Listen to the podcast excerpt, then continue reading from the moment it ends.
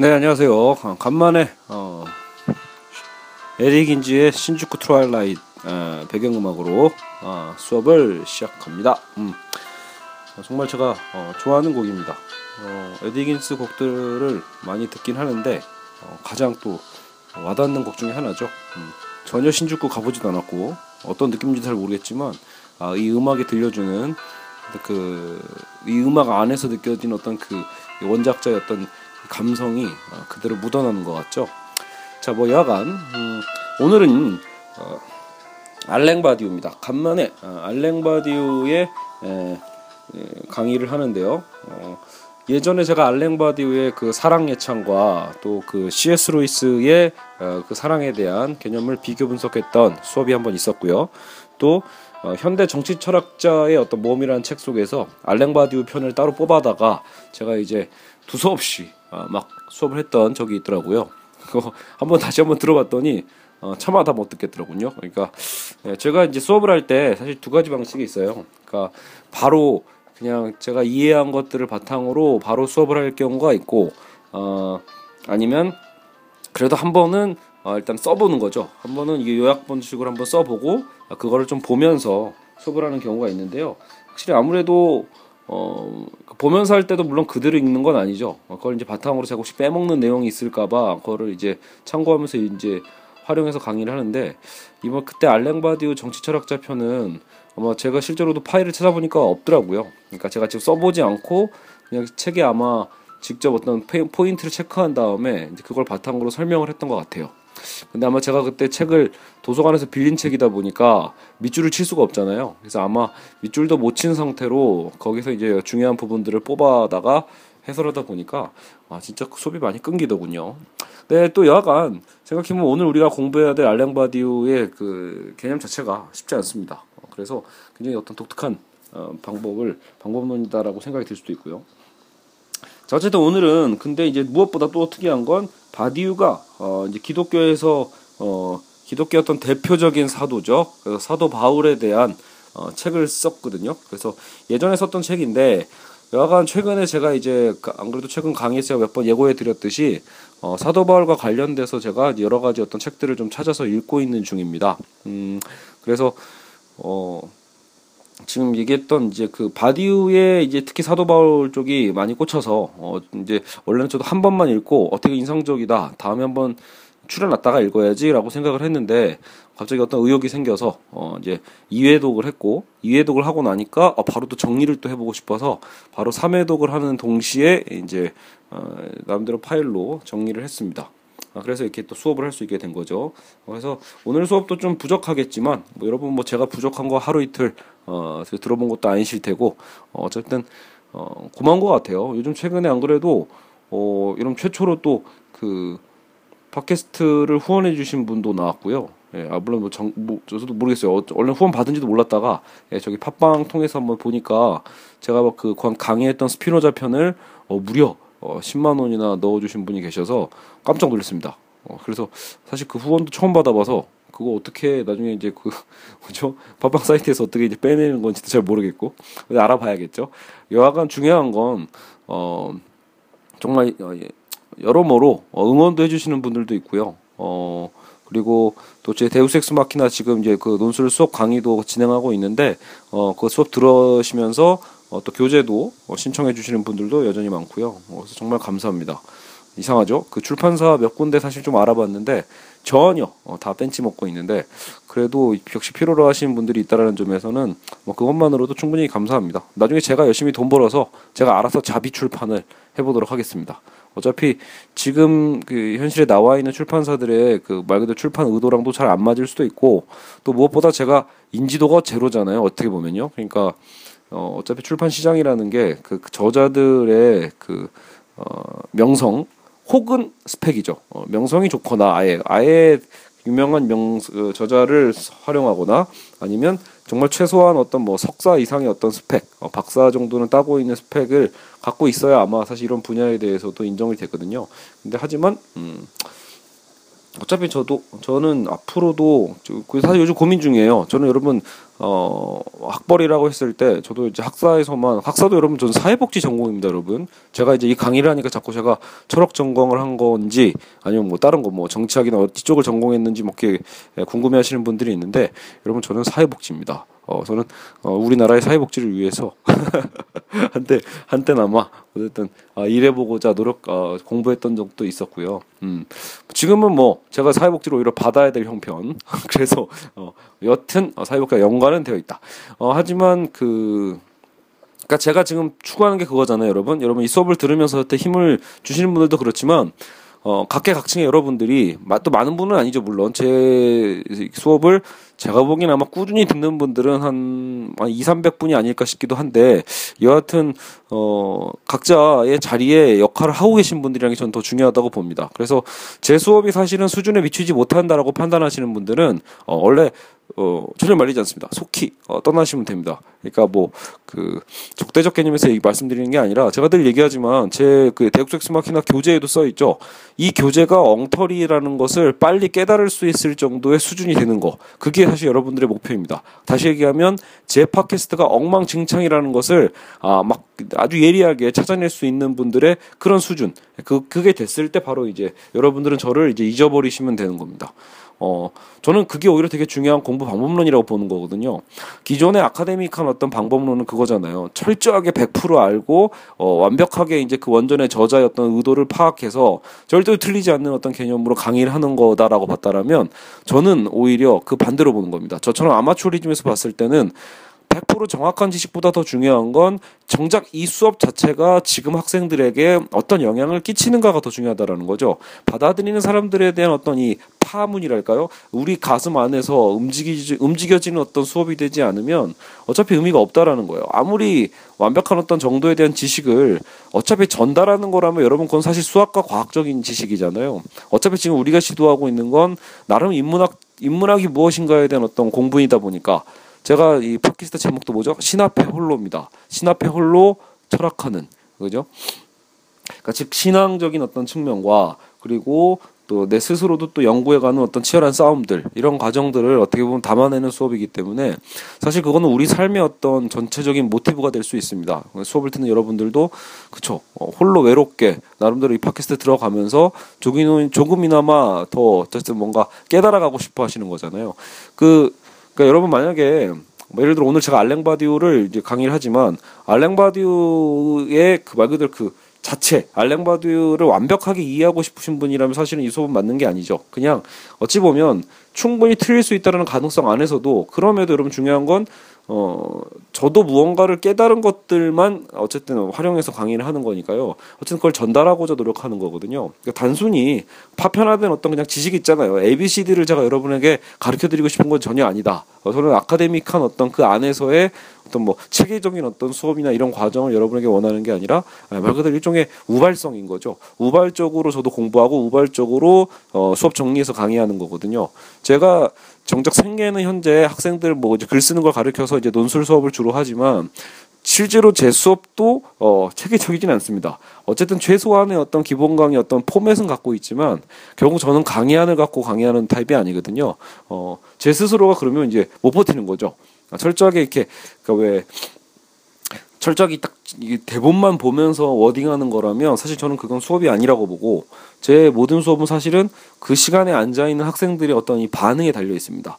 그러니까 학생들이 어떤 눈빛으로 어떻게 반응하고 어떤 질문을 내던질 때 이제 거기에서 호응하다 보면 저도 모르게 기분 좋아서 이제 엉뚱한 얘기로 빠질 수도 있지만 그 엉뚱한 얘기도 결국은 그때 수업의 주제에 맞게끔 끌어맞출 수 있거든요. 그러니까 그게 재밌는 거죠. 매번 똑같은 주제는 똑같은데도 그 주제는 항상 다른 방식으로 그 수업의 어떤 분위기에 따라서 바뀔 수 있을 때 그게 사실은 제 일종의 어떤 수업의 즐거움이기도 합니다. 그러니까 제 스스로도 만족도인 거죠. 어떻게 보면요. 제가 못 버티니까 그냥 읽는 거라면 얼마나 지루하겠어요. 그죠? 자, 어쨌든 그래서 저도 가끔 이렇게 팟캐스트 녹음할 때마다 아쉬운 건 있습니다. 그러니까 만약에 지금 듣고 계신 여러분들을 마주하면서 수업을 할 수 있다라면 분명히 좀 더 훨씬 재밌고 유익하게 얘기할 수 있을 텐데. 그죠? 물론 저의 미천은 더 쉽게 잘 드러날 수도 있었지만 뭐 어쨌든 저는 그걸 두려워하는 사람은 아니니까.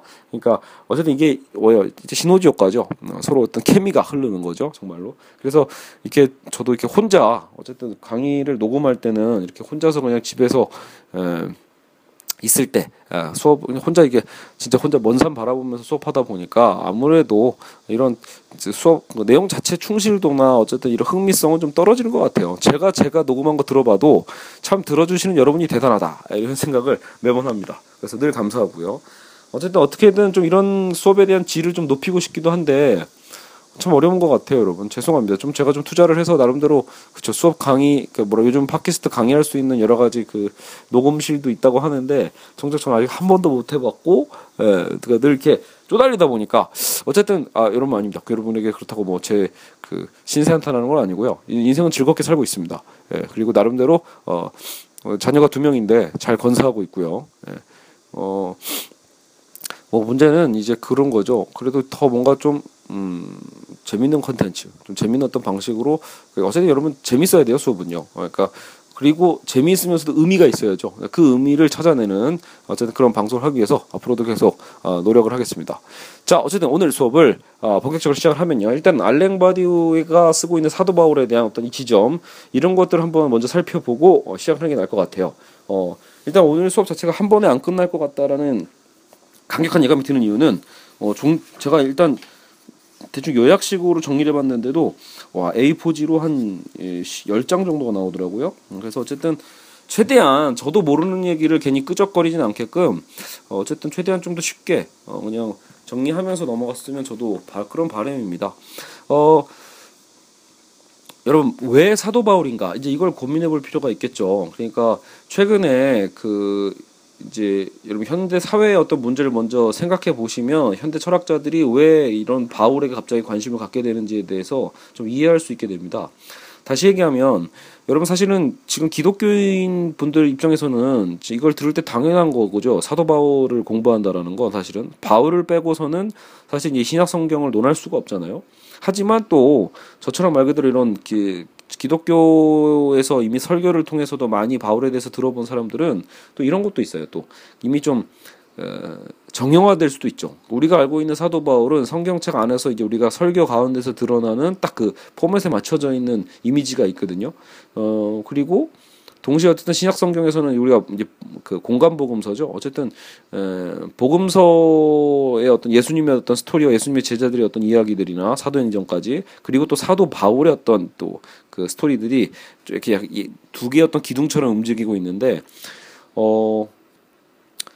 최근에 이제 그 현대 철학자들이 관심을 갖는 건 사실은 이 사도 바울 쪽입니다. 그러니까 그 어떤 윤리적이거나 어떤 기적을 행했던 예수님의 어떤 삶, 뭐 이런 거에 대한 부분이라기보다는 왜냐하면 이제 이게 그것 때문이죠. 학자들 입장에서는 예수님의 어떤 이적들은 기적들에 대한 것들이죠. 이런 건 완벽하게 증명될 수 있는 것들이 아니고, 그러니까 학문적인 게 아니잖아요. 그렇기 때문에 과감하게 그런 부분들은 그냥 제외하고, 여러분 이건 신앙의 영역이니까 그 교회를 다니시는 분들도 괜히 욱하지 마시고요. 그러니까 학문을 하는 사람들 입장에서 충분히 그럴 수 있습니다. 그래서 일단 오히려 바울에 초점 맞춘 이유는 어쨌든 바울의 이 메시지를 통해서 엄청난 세계사의 여파가 있었다라는 게 중요하다는 거죠. 여러분 다시 생각해 보세요. 교회 다니신 분들도 우리가 갖고 있던 기존의 고정관념에서 좀 벗어나야 오늘 수업이 좀 더 와닿거든요. 지금 그 사도 바울이 다시 초점, 바울이 다시 이제 인기를 나름대로 끄는 이유는 어떻게 보면 신앙적인 이유가 아닙니다. 현실의 우리 인류의 어떤 삶에 있어서 바울이 미친 영향에 대해서 뭔가 다시 연구해 보는 거예요. 그 바울의 능력이 대체 어디에 있을까? 대체 왜 이 사도라고 불리는 이 바울 한 사람의 이 몇 개의 어떤 책이잖아요, 사실은요. 몇 개의 어떤 그것도 서신서예요, 편지. 이 편지글들 이 몇 개가 모여서 어떻게 이런 기독교 사회가 문제가 아니죠. 이 기독교의 어떤 이 사상의 교의지의 어떤 체계를 잡게 되고 그것이 결국은 세계 종교로 발돋움하게 되는 거대한 파급력을 주거든요. 근데 지금 또 학자들이 중시하는 건 지금 바디우를 통한 몇몇 학자들이 관심 갖는 건 그런 종교성의 문제가 아니라 결국은 뭐예요? 코스모폴리타니즘이라고 볼 수 있어요. 즉 세계 시민주의에 대한 어떤 이 가능성을 바울에서 봤다라고 볼 수 있죠. 그러니까 오늘날 여러분 세계의 가장 큰 혼동이 뭐냐면요, 세계화가 확장되고 있음에도 불구하고 분열되고 있다라는 역설이거든요. 그 제가 이미 데우스 엑스 마키나 수업에서 이미 진행한 부분이죠. 그러니까 세계는 여러분 오히려 분열되고 있다라는 거죠. 민족주의적으로, 국가주의적으로 점점 더 쪼개지면서 오히려 자기 집단 내에서의 결속력은 강해지는 반면에 타자에 대한 배타성은 점점 더 심해짐으로써 오히려 세계가 하나 되는 어떤 그 개념이 아니라 세계 하나 되는 그 이면에는 사실 이미 어떤 이 자본주의 어떤 권력이 됐든 아니면 어떤 그냥 민족적인 어떤 그 우월주의나 혐오감들이 이게 함께 공존하고 있든 간에 여튼 세계는 분열되고 있다. 그래서 난민 문제가 갈수록 심각해지고 있잖아요. 그죠? 그러니까 그런 문제적 상황 속에서 결국은 이런 어떤 갈등과 반목을 해결할 수 있는 방법이 무엇일까를 고민할 때 바로 2000년 전에 있었던 이 사도 바울의 메시지, 그 사도 바울의 이 성경에서 전해지고 있는 그 사도 바울의 그 예수의 어떤 그 부활의 소식들이 있거든요. 그것들이 사실은 이 오늘날의 문제를 해결할 수 있는 키워드가 될 수 있다라는 거예요. 그렇죠? 그러니까 왜냐하면 유대인이나 그죠? 그러니까 결국 거기서 이제 성경에서 나오는 건 이제 헬라파 유대인, 그러니까 그리스적 유대인이죠. 그러니까 그리스적인 유대인이나 아니면 전통적인 어떤 유대인도, 혹은 여성도 아니고 남성도 아니고, 그렇죠. 어쨌든 모든 어떤 계열을 넘어서는 각자의 개별성, 그 특수적인 집단성을 넘어서는 보편적 진리를 선언했던 게 사도 바울이고, 그 보편적 진리에 대한 선언이 결국은 성경에서 얘기하는 어떻게 보면 믿음, 소망, 사랑이죠. 그 믿음과 소망과 사랑에 대한, 믿음과 바디우 개념으로 보면 사랑이 먼저인데, 믿음과 사랑과 소망의 어떤 이 개념 속에서 사실은 이 사람들의 어떤 마음 가운데 보편성을 심어놨다라는 거죠. 그러니까 이런 어떤 개별적인 차별성을 해체할 수 있는, 개별적인 또 배타성들을 허물어뜨릴 수 있는 보편적 진리를 퍼뜨릴 수 있는 그 힘이 이 사도 바울의 메시지 안에 있다라는 겁니다. 제가 제대로 이해했나요? 이해시켰는지 모르겠네요. 예.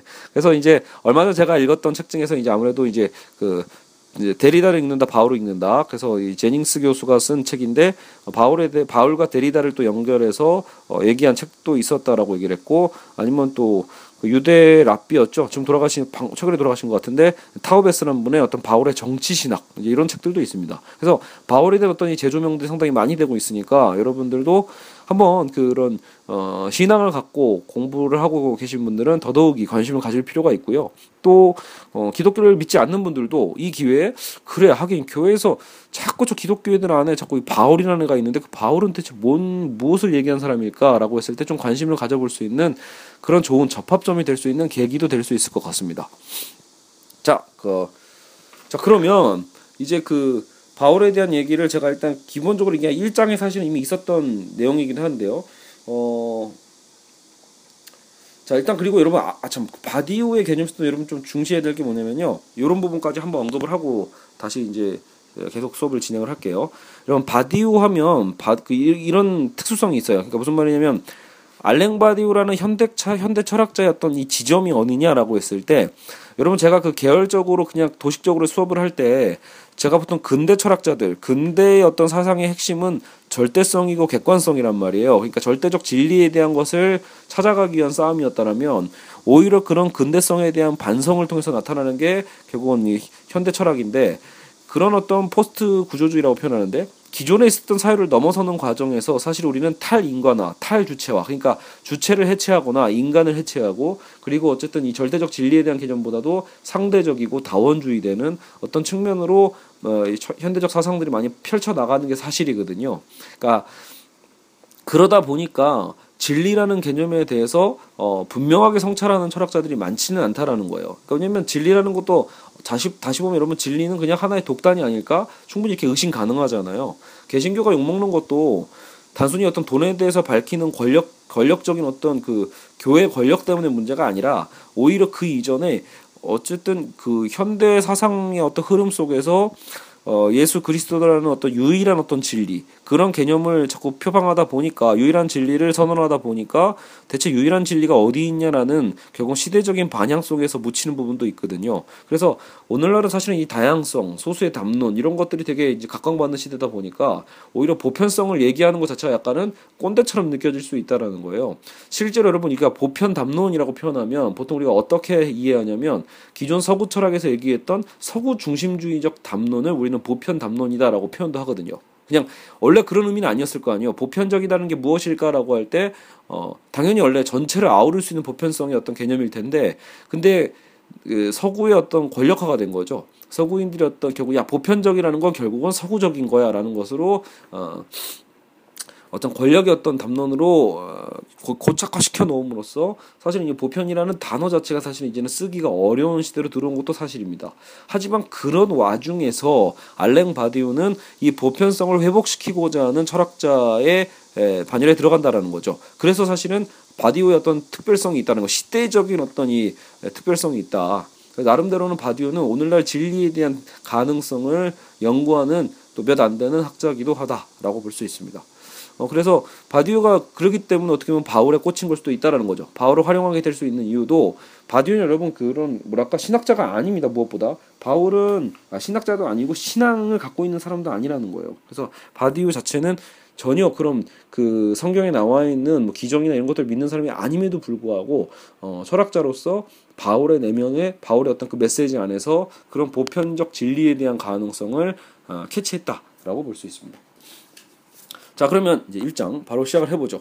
자, 1장 바울 우리의 동시대인이라는 어떤 이제 제목으로 되는데, 결국 그렇기 때문에 제가 지금 보편성에 대한 얘기를 했잖아요. 여러분 그래서 바디우가 추구하는 건 보편적 개별성입니다. 그러니까 보편성을 추구하면서도 그 개별성이 해체되지는 않는, 그렇죠? 왜냐하면 여러분 이게 뭘 어떤 오해를 종식시키기 위해서 쓰고 있냐면, 결국은 바디우도 싸우고 있는 게 혹은 바울과 함께 싸우고 있는 개념이 뭐냐면 집단주의거든요. 집단주의나 특수주의, 즉 민족주의 같은 개념이죠. 어떤 그 집단 내에 우리가 보통 공동체주의라고 표현할 때도 결국 그 위험성을 갖게 되는데, 공동체주의를 추구하다 보면 결국 우리 공동체, 네 거와 내 거를 구분짓는 우리 공동체 개념이 생기니까 이건 결국 배타성을 전제로 하고 있거든요.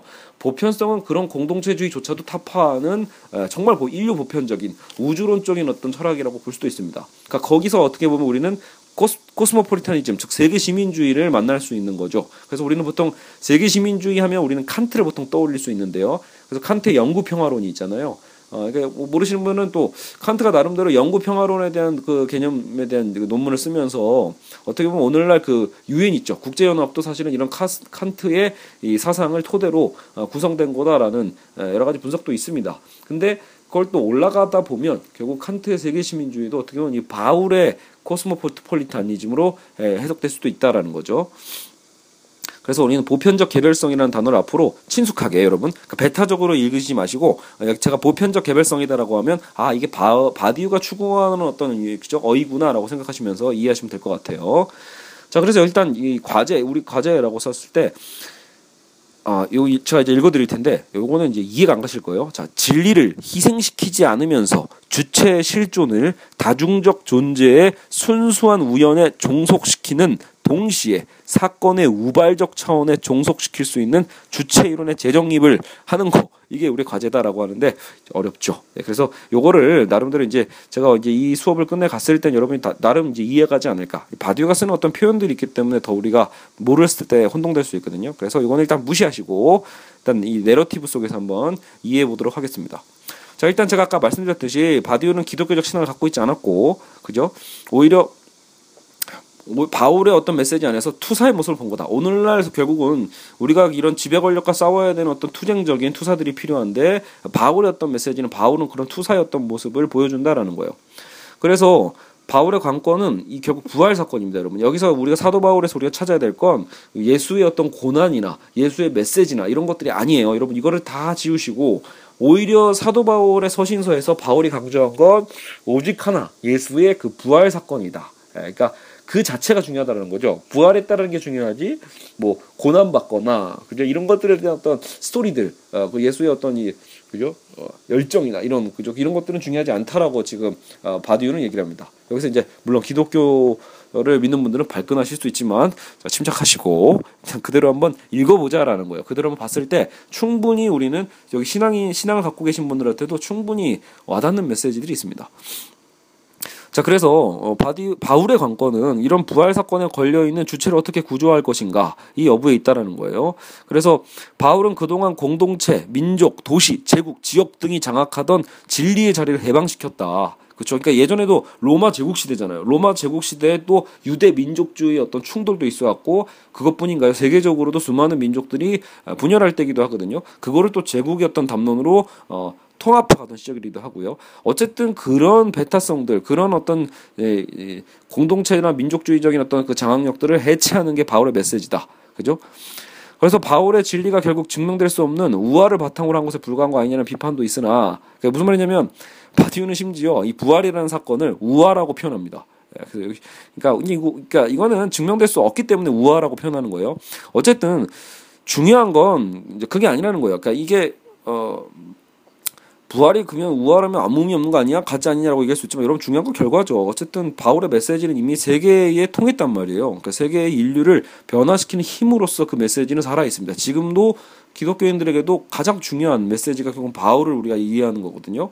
그래서 그렇다면 그와 같은 선언, 바울이 했던 그 선언이 만들어내는 보편성의 산출 조건들을 생각해보자라는 거예요. 그죠? 그리고 그런 보편성을 정립하는 힘이 뭐냐라는 거. 그런 보편성을 정립하는 힘 안에 포섭된 어떤 우리의 그 주체의 어떤 몸짓이 무엇인가를 탐구해 볼 필요가 있다라는 거예요. 몸짓이라는 어떤 이제 비유를 썼는데, 자, 그런 몸짓의 개별성과 구성력의 활력을 불어넣는 게 오늘날 무엇보다 중요하다라고 바디우는 얘기하고 있습니다. 즉, 오늘날 현실의 필요성을 얘기하고 있는 거죠.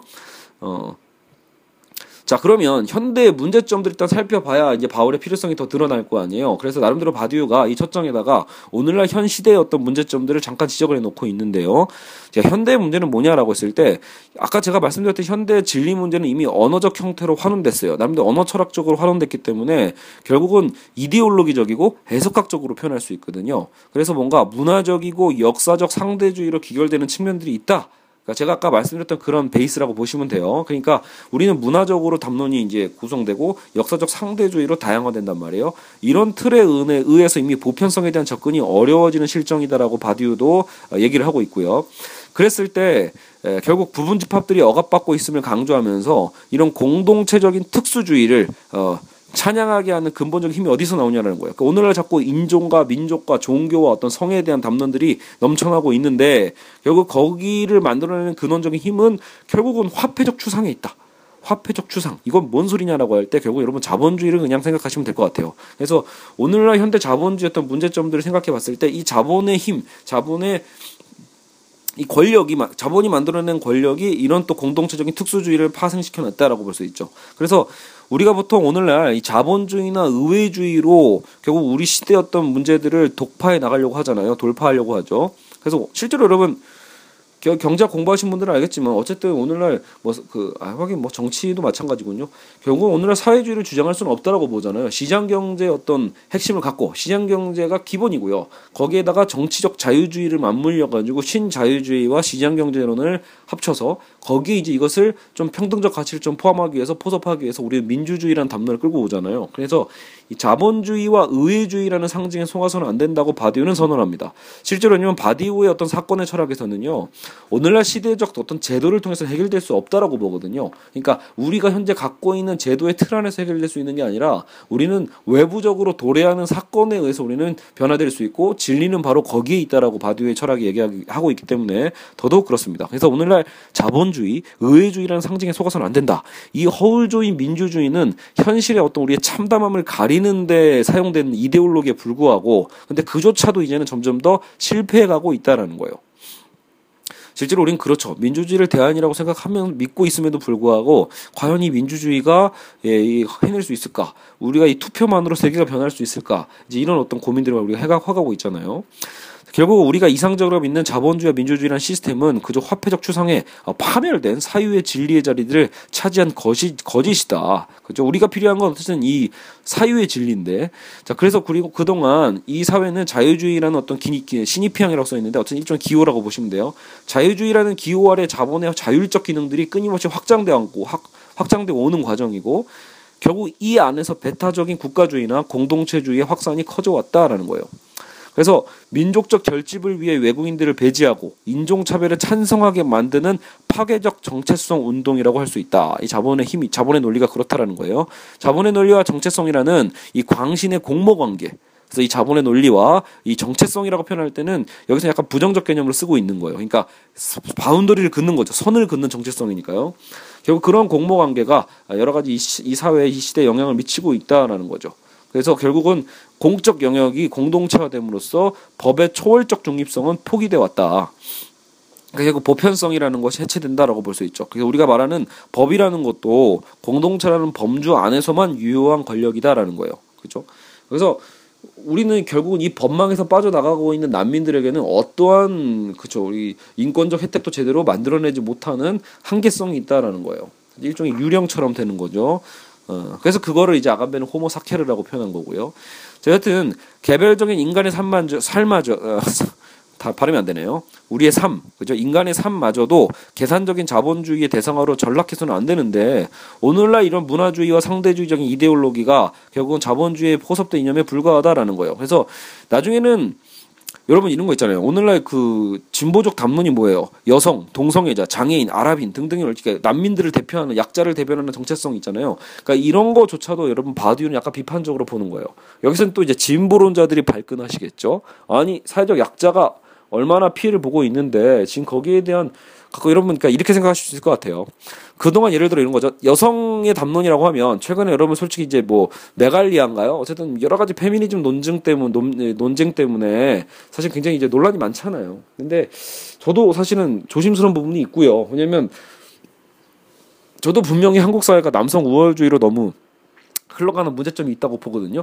그러니까 문제는 그런 남성 우월주의에 우리가 반응하는 방법이 또 다른 여성 우월주의, 또 다른 여성성에 대한 강조로서 과연 그 문제를 해결할 수 있는가, 거기에 여러분 의문을 던지는 게 바디우라고 보시면 될 것 같아요. 그러니까 또 다른 여러분 결국은 구분짓기가 되잖아요. 그러니까 가끔은 저도 그 생각을 합니다. 이런 눈에는 눈이라는 어떤 방식으로 그래도 이 남성 우월주의를 해결하려면 어느 정도 좀 여성에 대한 강조를 하다 보면 여성 우월주의까지는 아니더라도 어쨌든 그래야 균형이 맞지 않겠냐. 여기다가 뭐 다 같이 가자 이렇게 얘기했을 때는 별로 효과가 없는 거 아니냐라는 논리죠. 충분히 이해 가시죠, 여러분. 도식적으로 봤을 때 제가 여러분 실제로 데우스 엑스 마키나 강의에서 뭐라고 하죠? 주체와 대상이었던 이분법적 관계에서 어느 한쪽으로 무게가 이렇게 쏠려 있으면 원래는 여러분 이분법 자체를 해체하는 게 대안인데도 불구하고 현실에서는 그걸 해체한다라는 개념 자체가 되게 모호하거든요. 어떻게 해야 될지 모르다 보니까 그냥 반대쪽으로 빵 누르게 돼 있다라는 거예요. 그게 이제 여성 우월주의가 될 수 있고 장애인에 대한 담론이 될 수 있고 동성애자에 대한 담론이 될 수 있다라는 거예요.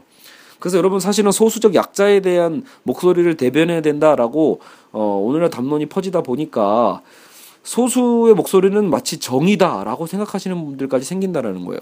여러분 저도 그건 되게 위험한 방법이라고 생각을 합니다. 그러니까 그동안 약자의 목소리를 대변한다고 해서 그럼 그 약자의 목소리를 강하게 주장하면 그게 진리가 되는가? 결코 그렇지 않다라는 거죠. 그건 또 다른 결국은 구분짓기가 되고 결국은 또 다른 방향과 또 다른 어떤 분열을 가져올 수 있다라는 거예요. 그래서 이것을 해결하는 방법이 바로 바디우의 어떤 철학이라고 볼 수 있죠. 그러니까 보편주의를 정초하는 거예요. 보편주의를 만들어가는 거. 그러니까 차라리 남성과 여성이라는 구분 자체를 해체하면서 남성과 여성을 가로지르는 그냥 인간이라는 보편론이 있잖아요. 그러니까 인간 모두가 존중받아야 된다라는 그 당연한 가치를 오히려 다시 한번 선언함으로써 우리에게 깨닫게 만들어주는 거죠. 그래서 여성이기 때문에 차별당하는 게 아니고 남성이기 때문에 차별당한 거나 이런 부분이 아니라 그것을 벗어나서 인간이라면 모두가 존중받아야 된다는 가치 안에서 우리가 사유를 확장해 볼 필요가 있지 않냐라는 겁니다.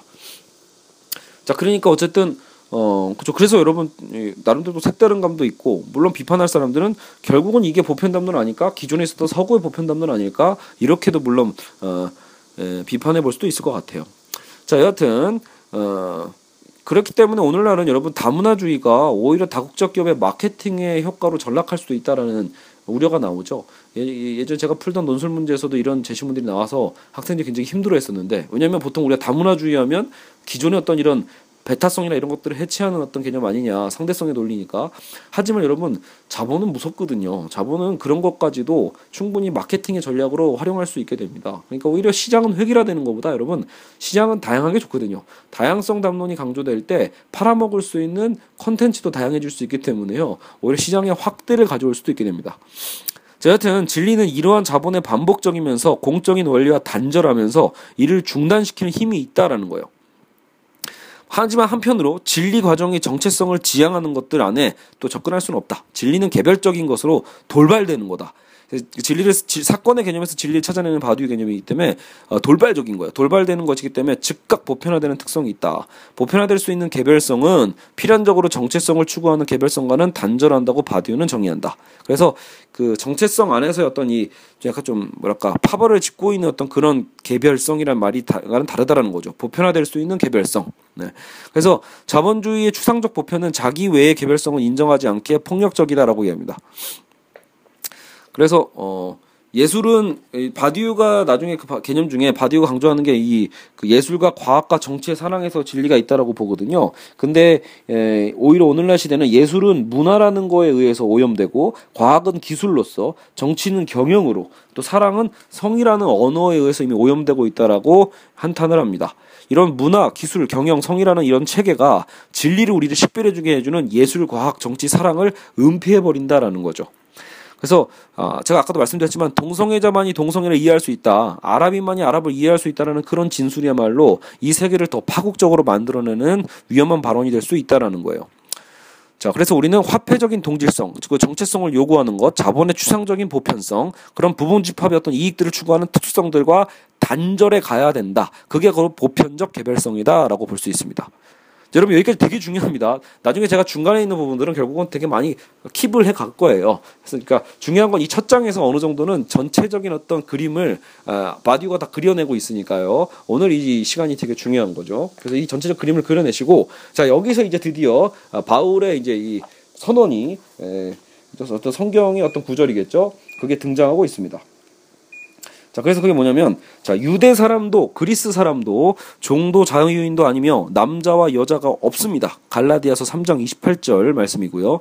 선한 일을 하는 모든 사람에게는 먼저 유대 사람을 비롯하여 그리스 사람에게 이르기까지 영광과 존귀와 평강이 있을 것입니다. 하나님께서는 사람을 차별함이 없이 대하시기 때문입니다. 로마서 2장 10절에서 11절. 그래서 이 말씀을 이제 딱 책에 나오면서 바디우가 또 얘기를 계속 진행을 합니다. 성경에서 지금 나온 것처럼 바울의 선언을 보세요. 없지 않아요. 구분이 없죠. 유대 사람도 없고 그리스 사람도 없다. 당신은 이걸 헬라인이라고 불렀거든요. 그리스, 헬라 같은 표현이에요. 그러니까 여러분 가끔 성경에서 헬라어라고 하면요, 이거 그리스어 얘기하는 겁니다. 그래서 유대 사람도 그리스 사람도 없고, 그죠? 종도 자유인도 없고 남자와 여자도 없다. 즉 보편성은 이걸 가로지르는 거죠. 그래서 바울은 그리스인의 철학적인 정신적 담론들에 거리를 두면서도 유대 율법의 보수적 시각과도 거리를 두면서 보편적 개별성을 정초해 간다.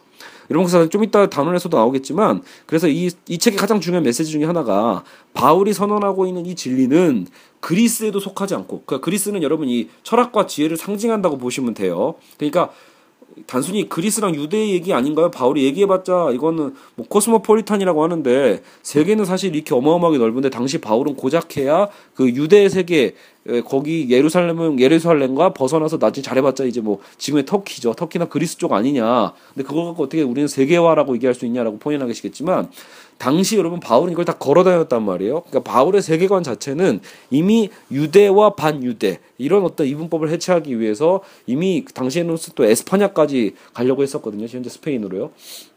그러니까 이미 바울의 어떤 개념 안에서는 충분히 당시의 세계를 표명했던 이 로마와 그리고 또 그리스까지도 다 포괄할 수 있는 그런 세계관을 갖고 있었거든요. 이제 그것을 대표한다라고 보시면 됩니다. 그래서 어쨌든 오늘날 우리가 지식과 철학과 어떤 그 지혜를 상징하는 것을 이제 그리스로 두고요. 또 어떤 우리의 그 유대 율법, 꼭 해야만 하는 어떤 법과 또 혹은 그러니까 신앙적인 어떤 측면에 있어서 어떤 신비로움 이런 것들을 이제 유대 율법으로 이제 얘기를 하고 있거든요. 바디우가요. 그러니까 바울은 그런 그리스에도 속하지 않고 유대 율법과도 시각 거리를 두고 있다라는 거예요. 그럼으로써 우리는 그 사이 안에서 바울이 전하는 부활 사건이라는 개념에 대해서 이게 왜 진리이고 이 진리 안에 우리가 어떻게 주체가 되어가는지를 살펴볼 필요가 있다라는 거죠. 거기서 우리가 앞으로 해야 될 대안이 생긴다라는 거예요. 자, 그래서 이제 개별성과 보편성을 다시 한번 정리를 해둘게요. 어떤 사건이 존재하고 진리란 이것을 선언하는 동시에 이 선언을 충실하는 데 있다. 여러분 선언을 했으면 그 선언에 충실해야 되잖아요. 말 그대로 말 던지고 아무것도 안 하면 안 되잖아요. 이 충실성이라는 개념 계속 나올 거예요.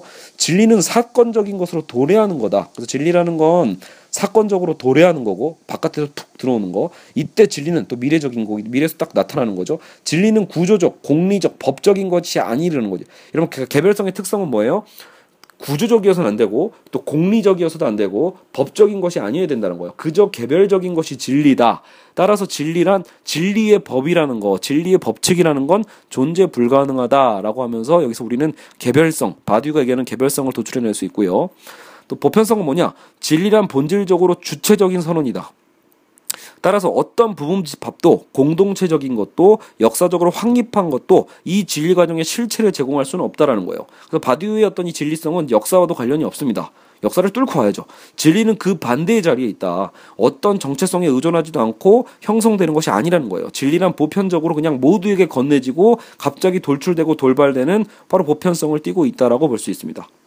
자, 그래서 다시 얘기하지만 계속해서 다시 얘기할 거예요, 여러분. 익숙해질 때까지.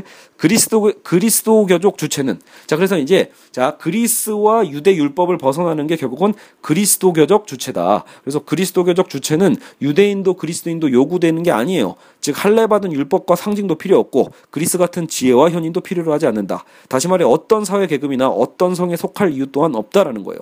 그래서 진리는 전적으로 주체적이다. 즉 바울과 같이 부활 사건에 관한 확신을 증언하는 선언 속에서 진리는 드러나게 된다는 거죠. 진리는 유대적인 율법도 우주적 질서를 강조하는 그리스 법칙에도 속하지 않는다. 자, 그리고 선언에 대한 충실성. 그러니까 여기서 이제 믿음과 소망과 사랑이 나오는데 이 선언에 대해서 충실하다는 얘기는 뭐냐라고 할 때 진리는 하나의 과정이지 계시가 아니라는 거예요. 신의 어떤 계시로서 나타나는 게 아니고 충실함이 필요하다. 그래서 선언하는 순간에 주체를 명명하는 믿음, 즉 확신이 필요하다는 거죠. 그러니까 믿음과 소망 사랑할 때 믿음이 여기서 등장해요. 바디우한테는요. 우리가 진리를 선언하는 순간에 이런 주체를 명명하는 어떤 이 믿음과 확신이 필요하고 또 그 확신을 투쟁적으로 보편적으로 우리가 여러 타인에게 말 건네야 돼서 진리가 퍼져나갈 수 있잖아요. 그래서 투쟁적으로 보편적으로 말 건넴이라는 표현을 쓰는데 그 순간에 주체를 명명하는 것이 사랑이다라는 거고, 그리고 진리 과정은 완성된 성격을 가진다. 그래서 거기에 어쨌든 이 꿋꿋함, 어떤 끈기에 대한 거죠. 그래서 이 완성된 것을 바라면서 우리가 이제 인내해가는 과정에서 우리는 나름대로 그것을 희망하는 것, 확실성이라는 개념에서 어떤 우리는 소망이라고 성경에 나오죠. 희망하는 것이 있다라고 표현을 합니다. 이 부분은 뒷부분은 다시 한번 설명을 할게요. 진리는 그래서 집중적이고 진지한 공정이니까 시류 어떤 그 당시 시류와 의견돼서 논쟁되거나 그럴 필요는 없다라는 거예요. 그러니까 다시 얘기하면 이 1장의 핵심은 바울의 메시지는 2000년 전에 고립작한 어떤 그 내용이 아니라 어차피 그 진리는 돌출되고 역사성을 갖는 게 아니기 때문에 바울의 메시지는 지금도 그대로 순수하게 살아있는 메시지다라는 거예요. 그리고 다시 얘기하면 바울의 서신서를 봤을 때도 실제로 당시 시대적 담론에 그렇게 매이지 않거든요. 그러니까 얼마든지 앞으로 미래적인 시대에서도 바울의 메시지는 살아있을 거다라는 겁니다. 아시겠죠? 자, 이게 이제 1장인데, 야, 그럼 10장까지 가는데 언제 1장에서 지금 40분이나 하고 앉아있니? 라고 하실 수도 있겠지만, 여러분 이제 제가 아까 말씀드렸듯이 이 1장이 사실은 이미 중요한 것들은 거의 다 나와 있다. 그래서 여러분 이제 나머지는 제가 쓱쓱 진행을 할 테니까 어떻게든 오늘 절반까지는 한번 가보죠. 자, 그럼 일단 바울은 누구인가? 그죠? 바울은 누구인가? 그랬을 때, 역시 짜잘한 건 제가 다 잘라냈고요. 자, 바디우는 바울의 다메섹의 회심을 새로운 주체되기로 명명합니다. 여러분 다메섹 도상에서 그 바울이요. 원래는 바울이 이제 성경을 못 보신 분은 잘 모르시겠지만 바울이 원래는 처음부터 그 예수님의 복음을 전하려고 하는 그 전도자가 아니었고요. 바울은 오히려 그런 예수가 부활했다라고 선언하는 그런 예수의 제자들 있죠.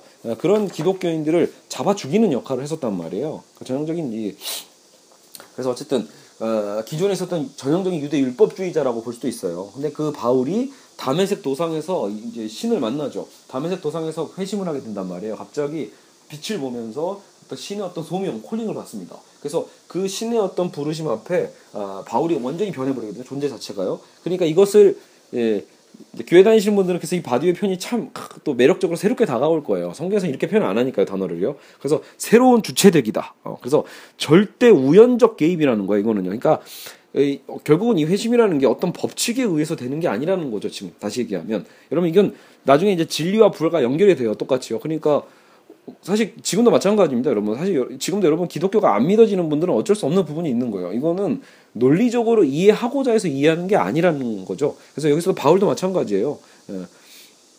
절대 우연적인 개입에 불러낸 내가 됨이고 누가 그에게 이 복음을 전한 것도 아니에요. 심지어는요. 바울은 누구가 설득에 의해서 넘어간 것도 아니고, 그리고 그 베드로처럼 당시 예수님을 직접 목격하고 공부했던 제자들에 의해서 뭔가 전도된 것도 아니에요. 대리인도 없었죠. 그냥 생긴 거예요. 이건 그냥 사건이죠, 갑자기. 그래서 그냥 갑자기 외부적으로 신의 어떤 출현에 의해서 바울이 회심하게 되는데, 이건 결국은 그리스도의 부활 사건과도 연관성이 있다라는 거예요. 원래 부활이라는 것도 그런 거다라는 거죠.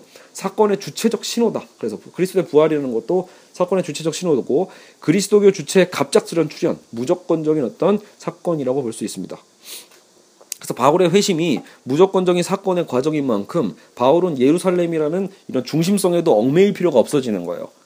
여러분, 그래서 그 신약 성경을 읽으실 때도 사실은 혼동스러운 것 중 하나가 그걸 수도 있어요. 그러니까 오히려 예수님의 삶과 대체적으로 거의 다 함께했던 거는 12 제자들이잖아요. 그러니까 유다를 제외하고 나중에 또 새로 뽑지만, 그 12 제자들을 통해서 사실은 유대 안에서는 예수님에 대한 어떤 메시지, 이런 이제 기독교 신앙이 퍼져나가는 거지만, 실질적으로 여러분 지금 우리가 알고 있는 그런 이 세계 종교인 기독교였던 그 가능성은 이 바울을 통해서 나오는 거거든요. 근데 재밌게도 바울은 예수님을 한 번도 본 적이 없는 사람이에요. 그러니까 정말로 그런 이 사도로서의 적통성이죠. 그러니까 당시에 그런 논란이 실제로도 있었고요. 과연 바울을, 한때 예수를 믿는 사람들을 잡아주기던 바울을 갑자기 사도라고까지, 어퍼스틀로 표현할 수 있느냐라고 했을 때 분명히 논쟁이 많았을 거예요. 그죠?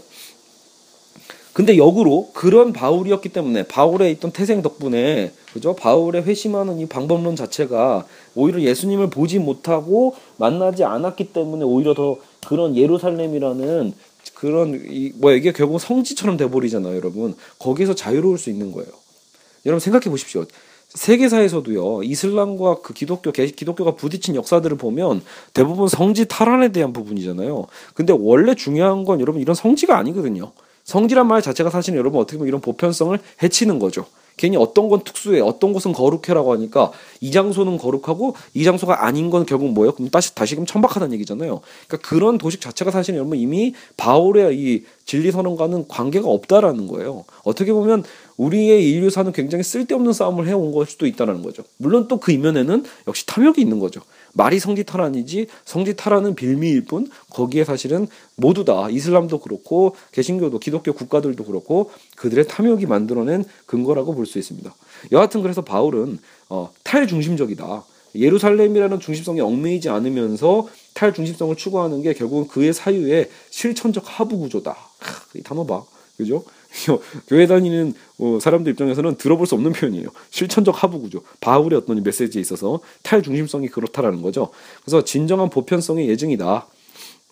결국 여러분 진짜 보편성이라는 것은 중심성이 결여되어 있어야 된다. 오히려 보편적이라는 건 중심성이 해체되는 보편성이어야 폭력성이 없죠. 그래서 예루살렘 율법과의 관계를 살펴보면 바울에게 진리 과정이란 여러 단계를 포괄하는 게 아닙니다. 그 과정에 참여하여 정초적 사건을 선언하는 거고요. 어떤 매개도 없이 주체적이어야만 해요. 그죠? 바울 자신의 삶이죠. 만약 율법의 준수나 징표들에 의지하는 상황이 된다면 그것은 복음이 한 공동체에 얽매이게 된다라는 거예요. 그래서 여러분 실제로 로마서나 바울 서신에 보면 이 할례에 대한 얘기 나오잖아요. 지금처럼 이런 포경 수술이에요, 할례가요. 그래서 이 할례를 받아야 되냐 말아야 되냐, 이것 때문에 논쟁이 있었단 말이에요. 그러니까 바울의 메시지는 사실은 뭐예요? 우린 거기에 얽매일 필요가 없다라는 거죠. 유대 그리스도인들과 바울의 어떤 갈등 속에서 봅시다. 그랬을 때 율법과의 관계에서 그랬다라면, 유대 그리스도인들은 그리스도라는 사건이 구질서를 폐지하는 것이 아니라 변증법적으로 발전시키는 것이라고 봤다라고 봐요. 그러니까 바울과 달리 그 전에 있었던 유대 그리스도인들, 그죠? 그러니까 유대적인 그리스도인들은 오히려 예전의 구질서, 아까 할례처럼요, 그런 구질서를 그리스도는 폐지하려고 온 게 아니라는 거예요. 변증법적으로 발전시키는 거. 여기서 그럼 변증법이라는 거 뭐냐라고 할 때, 기존에 있었던 할례 및 전통적인 표징 안에 나름대로 진리를 뽑아낼 수 있다라고 보는 거예요. 그런 구시대 안에서도 새로운 어떤 메시지를 우리는 찾아낼 수 있다. 역설적인 거니까 모순을 인정하는 게 변증법이니까요. 그래서 그러나 바울은 그리스도라는 사건은 이전의 표징들을 쓸모없게 만드는 거고, 새로운 보편성이라는 건 유대 공동체와 어떠한 특수 권력과도 상관이 없음을 주장하는 거다. 게다가 바울은 베드로의 안디옥 사건을 보고 율법이 곧 죽음의 형상임을 확신하게 되었고, 원칙의 충실성을 이행하지 못한 베드로를 강하게 질타한 사건이 있거든요. 그러니까 왜 그 베드로가, 당신 베드로가 여러분 어떻게 보면 제자 중에 왕초였단 말이에요. 근데 최고의 사도였던 베드로도 바울에게 질타를 받아요. 왜냐하면 이 베드로가 나중에 이방인과 한자리에서 식탁에서 밥을 먹다가 원래 그러니까 여러분 또 교회 안 다니시면 또 헷갈리시겠지만 당시 유대인들은 절대로 이방인들과 한자리에서 겸상을 하지 않았어요. 우리나라로 치면 그러니까 이 양반과 상민의 어떤 만남이랄까 이런 거니까. 그러니까 여러분 그 정승과 노비가 같이 밥 먹으면 큰일 나는 것 같은 우리 시대로 보면 그렇게 이해하시면 돼요. 당시에 유대인들의 자부심은 그 정도였는데 어떻게 보면 이제 베드로도 그런 것들을 좀 초월하려고 베드로도 그런 걸 초월하려고 같이 좀 먹는 장면이 있는데 나중에 근데 이제 본인들의 유대인 동료들이 오니까 어때요? 바로 눈치 보면서 자기가 이제 오해받을까봐 갑자기 확 그 자리를 피하거든요. 그런 어떤 이중적 행위에 대해서 이제 사도 바울이 아, 이거 가식적이다라고 하면서 이제 결국은 질타를 하죠. 자, 그리고 그러니까 율법은 곧 그래서 죽음의 형상이다 이렇게 표현을 한 거고요. 바울은 아테네 철학자들 앞에서 자 거꾸로 이제 그럼 이제 그리스와의 관계를 보죠. 예루살렘의 율법과의 관계에서 그래서 바울은 그런 율법에 대한 해체를 얘기한다라면 거꾸로 아테네에서 실제로 여러분 이제 어때요? 흥미롭죠. 아테네면 여러분 사실은 이제 그리스 철학이잖아요. 철학이 어떤 본산지인데 바울은 거기도 갔어요. 아테네도요. 거기서 가서 설교를 했는데 성경에 잠깐 나옵니다. 이게 사도행전에 나오는데 설교를 했으나 비웃음을 당하고 그 자리를 벗어났었다. 그래서 이제 한간에는 결국은 안 통했다라는 거죠. 바울의 어쨌든 이 메시지가 아테네 쪽에서는 잘 통하지 않았다라고도 볼 수 있어요. 하지만 중요한 건 결국 여러분 통하지 않았다는 것 같지만 결국 그 당시에 이제 그 설교는 그랬을지 몰라도 결국 바울의 메시지는 서구사에 퍼져나가잖아요. 그죠? 어쨌든 그랬을 때 이 바울의 색채죠. 바울이 추구하는 바는 여러분 왜 근데 안 통했겠어요? 여러분 그리스 철학은 압도되겠지만 여러분 변증론이 되게 중요했단 말이에요.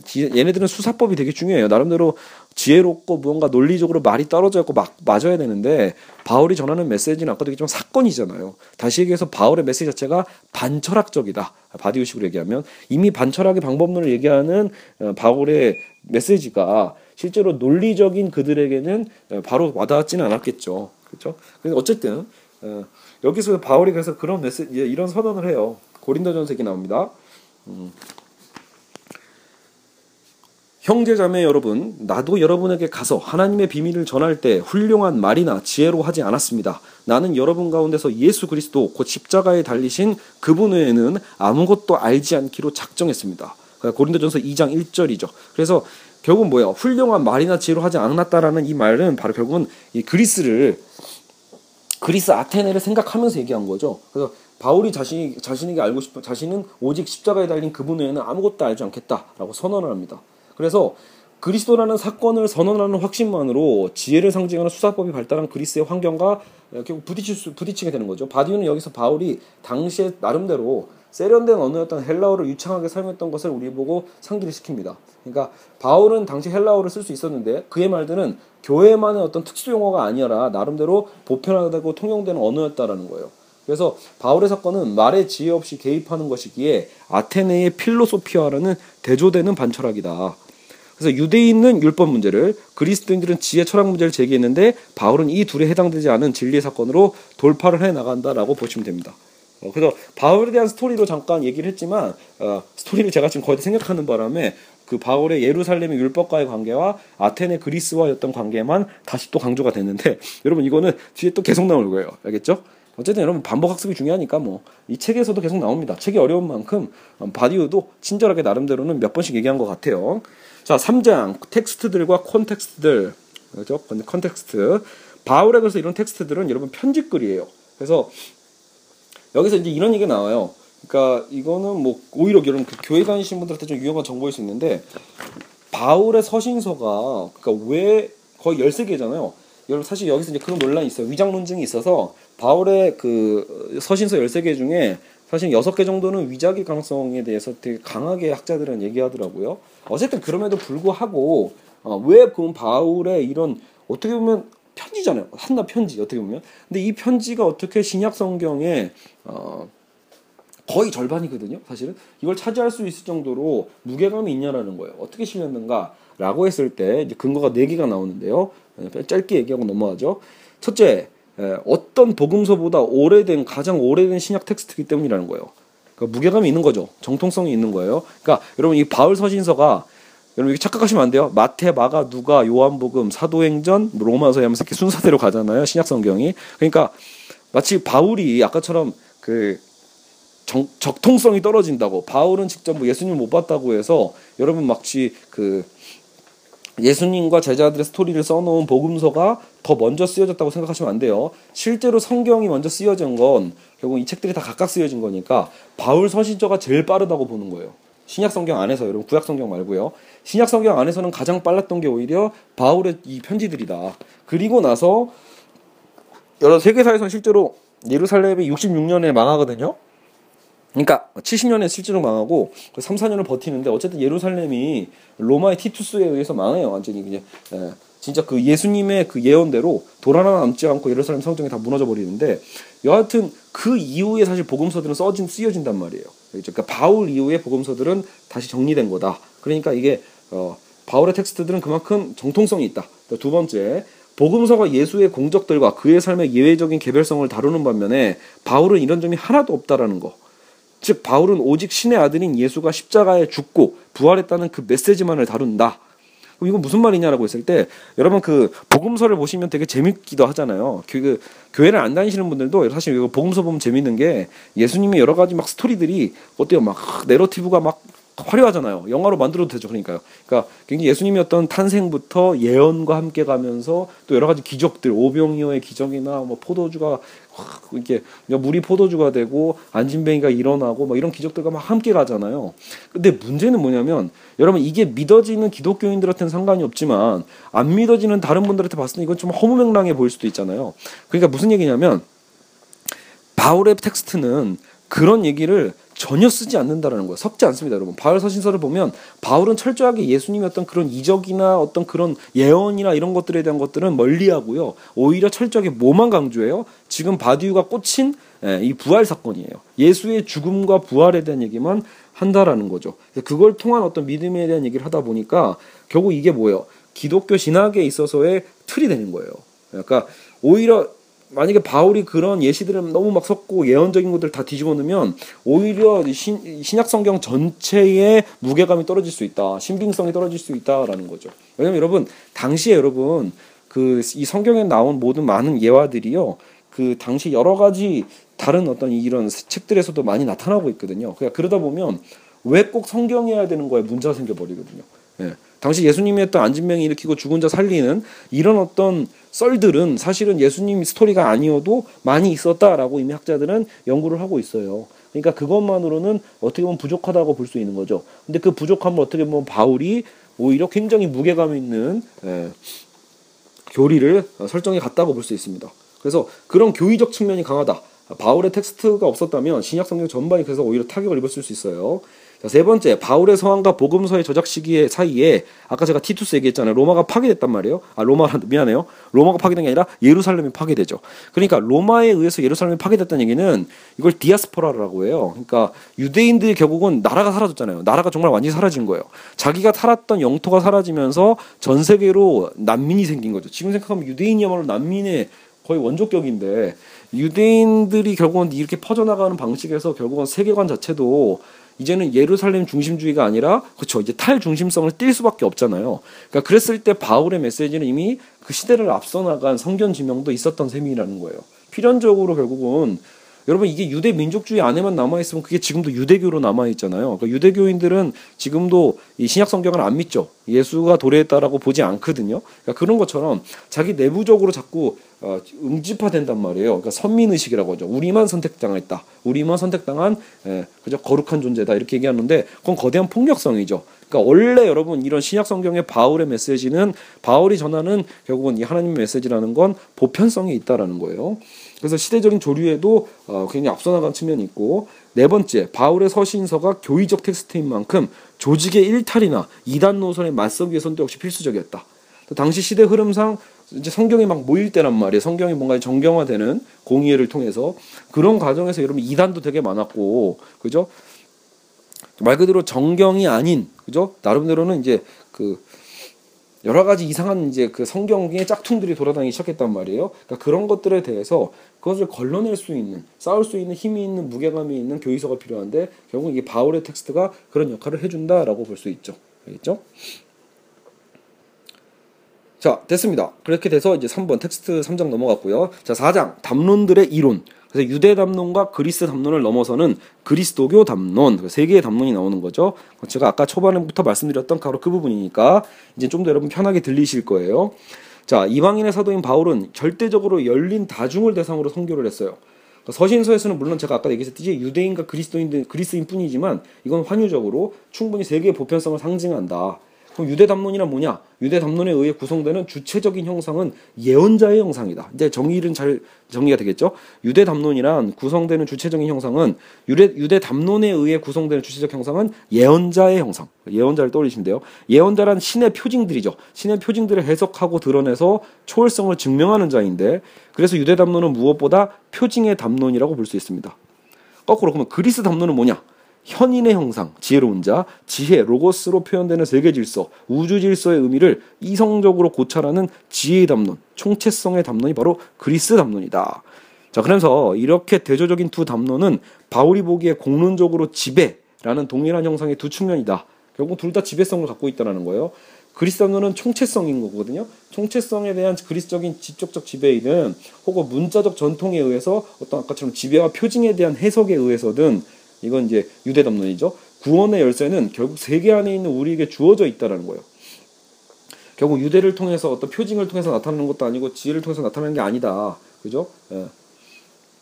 구원의 열쇠는 결국 우리 안에 있다. 근데 바울은 보편적인 구원이 어떤 법에 의해서도 이루어질 수 없음을 강조하고 오직 사건 그 자체로부터 시작되어야 된다라고 봅니다. 그래서 여기 이런 비유도 써요. 바디유가요. 그리스 담론과 유대 담론은 아버지 담론이다. 약간 권력적이고 지배적이어서 그런 거죠. 그리스 담론, 근데 우리가 지금 바디유가 주장하고자 하는 그리스도적 담론을 아들의 담론이라고 칭하자라는 거예요. 공동체들을 복속 형태로 속박시키는 그리스, 유대 담론이 아버지 담론, 그리스와 유대 담론이 아버지 담론이라면 특수주의에 벗어나서 보편적이 될 수 있는 잠재성을 보여주니까, 그죠? 아이가 커가는 것처럼 잠재성을 보여주는 게 아들 담론이다. 바울에게 아들은 그리스도이며 곧 새로운 것을 상징한다라는 거죠. 그래서 아들을 보냄은 역사가 아니라 역사에 대한 갑작스러운 개입이고 단절이다라고 보는 거예요. 신이 우리에게 아들을 보내는 것은 역사였던 흐름 속에서 필연이 아니라는 거죠. 그냥 팍 도래되는 거예요. 그죠? 기준이 되는 건 이제 아들이지 그래서 아버지가 아니다라고 합니다. 그렇죠? 자, 그래서 그리스 담론이나 유대 담론의 총합을 추구하는 변증법도 대안이 돼서는 안 된다라고 해서 나중에 또 후반부에 나오겠지만, 그러니까 여러분 실제로 이제 우리가 독일의 헤겔을 중심으로 변증법적인 사유 방식이 실제로 신학에서도 많이 들어오거든요. 그러니까 여기서도 자칫하면 그러면 야 그리스적인 거랑 저기 그리스의 어떤 이 지혜로운 거, 유대적인 어떤 표징, 예언적인 거 이런 것들 나름대로 막 종합 쇼바쇼바 종합하면 나름대로 어떤 진리의 길이 열리지 않을까라고 우리가 또 쉽게 퉁칠 수도 있잖아요. 그죠? 근데 그거 안 된다라고 지금 선을 긋는 거예요. 전혀 다르다. 그리스도교적인 담론은 다르다. 그리스 담론과 유대 담론과 다르다. 로고스를 하나의 원리로 삼아서 그리스도교를 그리스적으로 접근한 것이 바로 사도 요한이라는 거예요. 여러분, 그러니까 요한복음서에서 뭐라고 유명한 구절 있죠. 예전에 하나님을 뭐라고 표현해요? 로고스라고 표현하잖아요. 말씀. 그래서 저도 그때 오히려 성경을 좀 이렇게 그 철학적으로 이제 같이 연관해서 보고 싶은 사람한테는 이 요한이 로고스라고 표현한 게 오히려 되게 위안이 되거든요. 아 그래, 이 신은 곧 로고스지, 말씀이니까. 그죠? 태초에 그 천지를 창조했을 때도 다 말씀으로 창조하니까 그 로고스구나라고 표현하면서, 그러면서도 약간 헬라적인 아테네 어떤 철학과도 연관되니까요, 로고스하면요. 그래서 뭔가 좀 이렇게 지지를 받는 느낌인데, 바디오는 짜롭습니다. 그것도 그냥 잘라내버려요. 그러니까 안 된다라는 거죠. 이 로고스를 통해서 접근한다는 건 일종의 협상이 되려. 여러분, 그러니까 아까도 얘기했지만 바디오는 바울에 대한 가치를 인정하는 거지 무슨 여기 요한복음이나 사도행전을 별로 인정하지 않아요. 그래서 누가가 쓴 거지 사도행전은요. 그러니까 이 정통성을 인정하지 않기 때문에 세례 요한만 해도 이미 그 기독교가 이제 무너진 거죠. 예루살렘이 무너진 이후에 이제 책에서 제일 늦게 쓴 게 요한복음이거든요. 그러니까 오히려 당시에 이런 설득을 해야 되잖아요. 그러니까 어떻게 보면 이 성경을 더 쉽게 그들에게 읽히게 하기 위해서, 전하기 위해서, 복음을 더 쉽게 전하기 위해서 어떻게 보면 나름대로 타협을 한 거다라고도 해석될 수 있어요. 그러니까 로고스라는 단어를 통하면 친숙하게 들릴 테니까 일종의 전도 방법이었던 셈이죠. 하지만 바디유는 그렇게 하면 안 된다라는 거예요. 전혀 다른 거니까. 그죠? 그래서 바울은 예언자도 철학자도 부인합니다. 그래서 그가 원하는 건 결국은 뭐예요? 예언자도 철학자도 아니고 오직 사도여야 한다라는 거예요. 경험과 역사를 초월하는 사도, 예수의 동반자였다는 과거나 증인이었을 필요도 없어요. 즉 자신을 얘기하는 거겠죠. 오직 자기 자신에 의해서 정당화되는 부름받은 자, 소명이죠. 사건을 통한 부름받은 자가 필요한 거지 결국 우리는 예언자도 철학자도 필요 없다라는 거죠. 그래서 오늘날은 기억과 역사의식이 중요시되고 있는 시대이기 때문에 이를 부정하고 다른 방식으로 초월하는 바울의 방식과 힘을 우리는 놓쳐서는 안 된다라고 바디우는 더 강조해야 합니다. 그러니까 오늘날이 오히려 역사의식과 기억을 더 중시하다 보니까 이런 바울의 방법론을 오히려 생소할 수 있거든요. 그래서 자체의 현재적 결정에 따른 그 힘에 대한 인정, 확신이 중요하다는 거죠. 그리고 그 확신이 이미 힘을 만들어내니까요. 부활의 진정한 의미는 죽음에 대해 승리를 거둠을 증언하는 데 있다. 여러분, 그러니까 부활이 아까 바디는 부활을 우화로 봤단 말이에요. 안 믿어요. 하지만 중요한 건 죽음에 대해 승리를 거둠을 증언하는 것. 그리고 그 사건이라는 건 은총이지 역사가 아니라는 거예요. 아까 지금 도래하는 거잖아요. 그냥 값없이 그냥 우리에게 주어져 있는 거지 어떤 필연도 아니에요. 그죠? 그러니까 역사가 아니다. 사도란 죽음을 이길 수 있다는 소식, 복음을 전한 자요 명명하는 사람이다.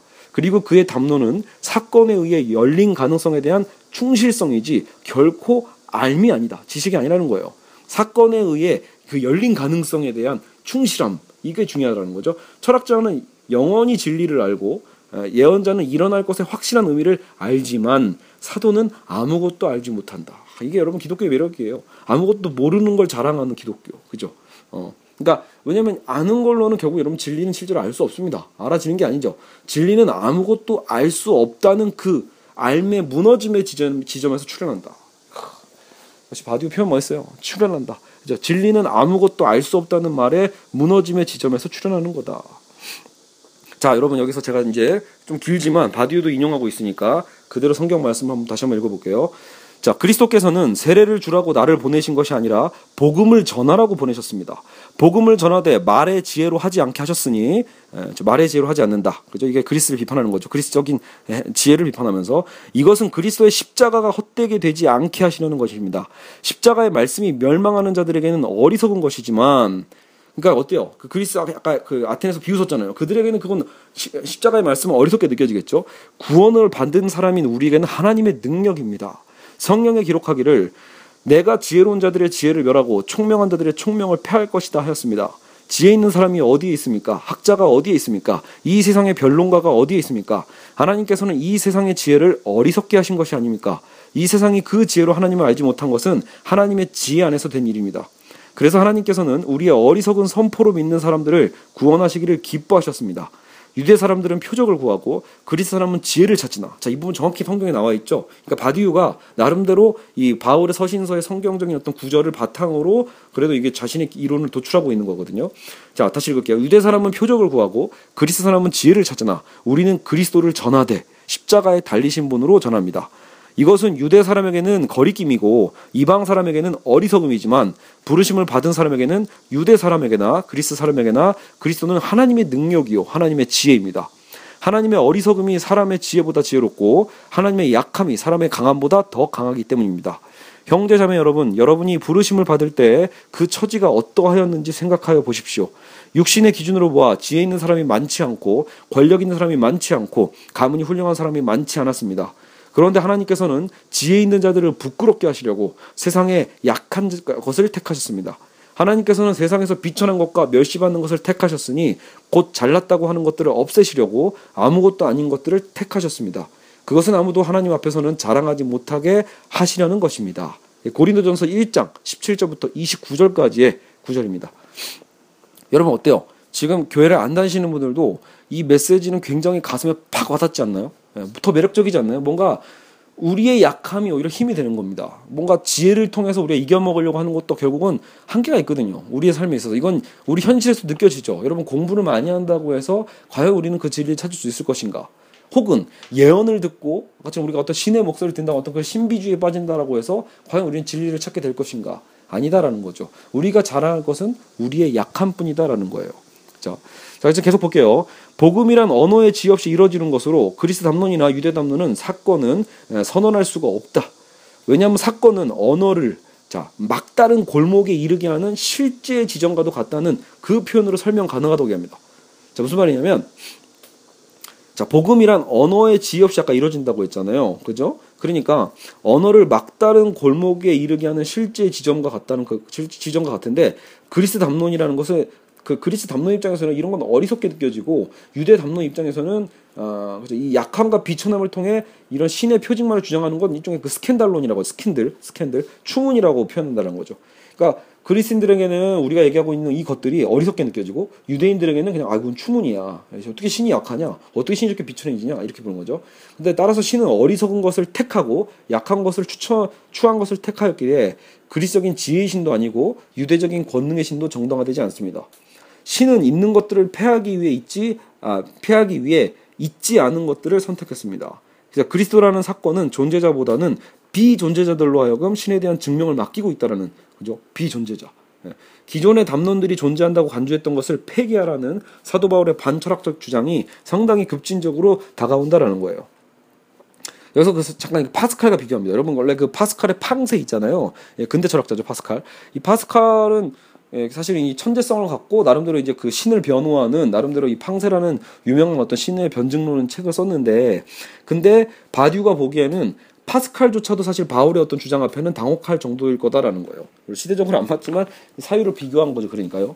그래서 뭐 어떤 점이 그러냐라고 할 때, 원래 여러분 파스칼은 그래도요, 그 아까처럼 이제 이성론자잖아요. 그러니까 근대 사상가들을 설득하려고 하는 어떤 목적이 있었기 때문에 과학적 사유를 그러니까 폐기하진 않았어요. 그래서 나름대로 과학적 이제 이성의 사유 안에서도 신을 증명하려고 했던 게 파스칼이었다라면, 사실 바울이 보기엔 그건 뭐예요? 오히려 아까 그건 그리스적인 거죠. 헬라적인 사유란 말이에요. 그걸 벗어나야 돼요. 순수 사건이라면 파스칼에게는 신을 알기 위한 매개자로서의 그리스도, 그러니까 바울에게 예수 그리스도는 순수한 그냥 사건으로서 존재한다라면, 파스칼에게는 우리가 하나님이라는 그 절대적 신을 매개해주는 매개자로서의 그리스도라는 거예요. 뭔가 좀 이성적이죠. 그동안 혁명이라는 개념 또한 자체적으로 도래하는 게 아니라 다른 것이 존재할 수 있도록 하기 위해 도래해야만 하는 것으로 여겨져 왔다. 그러니까 이게 여러분 파스칼적 개념이 우리에게도 다 해당이 돼요. 우리 보통 혁명이라고 하면 혁명은 일종의 매개체고 혁명 이후의 어떤 목적이 있죠. 말 그대로 공산주의라면 꼬민을 목적으로 하잖아요. 꼬민주의라는 것을 위한 매개로서 혁명을 중시하죠. 파스칼의 예수라는 것도 이런 혁명의 역할에 불과해요. 하지만 바울에겐 다르다. 그것은 그 자체로서 도래한다. 예. 기존의 담론 체계를 중단시키고 우리에게 도래하는 자, 예수 그리스도라는 거죠. 매개한다는 것은 결국 율법에 매이는 방법에 불과하다. 율법에서 벗어나야만 하기에 사건은 보편적인 아들 되기를 필요로 한다. 사건을 통해 우리 모두가 동등해진다라고 표현합니다. 가능성 있죠. 사건을 통해서 우리는 동등해진다. 기적과 예언을 증거로서 중시하는 파스칼과 달리 바울은 이 모두를 거부하면서 증거의 부재야말로 증거가 없음이 그리스도교적 주체를 구성하는 믿음을 강제한다라는 거예요. 여러분 믿음이라는 건 증거를 보고 믿는 건 믿음이 아니거든요. 알겠죠? 그리스도는 우리에게 가늠될 수 있는 정도의 수준이 아니다. 우리가 함부로 재고 이 정도면 믿을 게 이게 아니에요. 물론 바울 역시 경험적으로 환상을 비롯한 증거를 본 건 사실이에요. 바울의 메시지도 있으니까요. 하지만 바울은 그걸 자랑하려고 하지 않습니다. 그래서 고린도후서에 나오죠. 나는 이런 사람을 자랑하려고 합니다. 그러나 나 자신을 두고서는 내 약점밖에는 자랑하지 않겠습니다. 예. 그래서 여기서 이제 네 번째 담론인 신비주의적 담론에 대해서 이제 바디유가 또 얘기를 하는데, 이 신비주의적 담론은 뭐냐면 아까처럼 이제 바울도 경험한 것처럼 이런 어떤 종교적 삶 속에서 나타나는 우리가 전적인 이런 기적이라고 하죠. 이런 이적들을 우리가 경험할 수 있게 되기도 사실이거든요. 그런 부분들이 근데 강조되어서는 안 된다는 거예요. 자, 그러니까 여기서는 교회를 다니시는 분들한테도 의미가 있죠. 사실 예수님의 했던 어떤 기적들도요, 그 자체가 중요한 건 아니라는 거예요. 예수님의 기적, 물을 포도주로 만드는 거, 이게 더 중요한 게 아니라는 거죠. 사람들은 실제로 어때요? 그런 기적을 보면 그 기적에만 꽂혀가지고 예수님을 따라다닌 거잖아요. 그럼으로써 진짜 예수님이 하고자 하는 메시지를 이해한 자들은 극히 드물죠. 그 특히 드문 메시지를 바울이 어떻게 보면 다시 선언했다고 볼 수 있습니다. 알겠죠? 그러니까 여러분 오히려 우리는 기적에 매이게 돼요. 기적을 보면 그냥 기적을 한 사람에 대한 권력에 매이게 되는 거죠. 그가 가리키고자 하는 어떤 진리를 우리는 이해하지 못하게 되거든요. 그런 것 같습니다. 그래서 실제로 바디우도 이런 신비주의적 담론이 네 번째 담론인데, 아까처럼 그리스 담론, 유대 담론, 그리고 그리스도교적 담론, 바디우는 세 번째를 주장하고 싶은 거죠. 근데 네 번째 담론 신비주의적 담론이 노출되지만 이것도 결국 뭐예요? 특수한 은혜로 봐야 되지 이걸 보편적 담론으로 내세워서는 안 된다. 알겠죠? 그래서 이건 내밀한 어떤 기적에 대해 체험한 것을 주체의 찬양 경험에 끼어들어서는 안 된다. 그렇죠? 그래서 싸움에서 쓰는 우리의 무기는 육체의 무기가 아니라 견고한 요새라도 무너뜨리는 하나님의 강한 무기다. 우리는 궤변을 무찌르고 하나님을 아는 지식을 가로막는 모든 교만을 쳐부수고 모든 생각을 사로잡아서 그리스도께 복종시켜야 된다. 고린도후서 10장 4-5절입니다. 자, 결국 이 무기라는 건 아까처럼 기적, 신비주의가 돼서는 안 됩니다. 사건 그 자체, 세 번째가 되죠. 불안정한 어떤 일이 일어났음 외에 다른 것이 아니라는 것이다. 그래서 이 사건은 사실 불안정해요. 하지만 약함 속에서 우리 강함이 나온다라는 믿음이 필요하죠. 사랑과 예술, 과학, 정치, 이와 같은 어떤 진리의 주체인 사람은 누구나 자기가 그러한 보물을 이미 갖고 있음을, 그리고 무한한 힘의 전율하고 있음을 이미 알고 있다고 바디우는 말합니다. 이 지속성의 여부는 결국 자기의 약함에 달려있죠.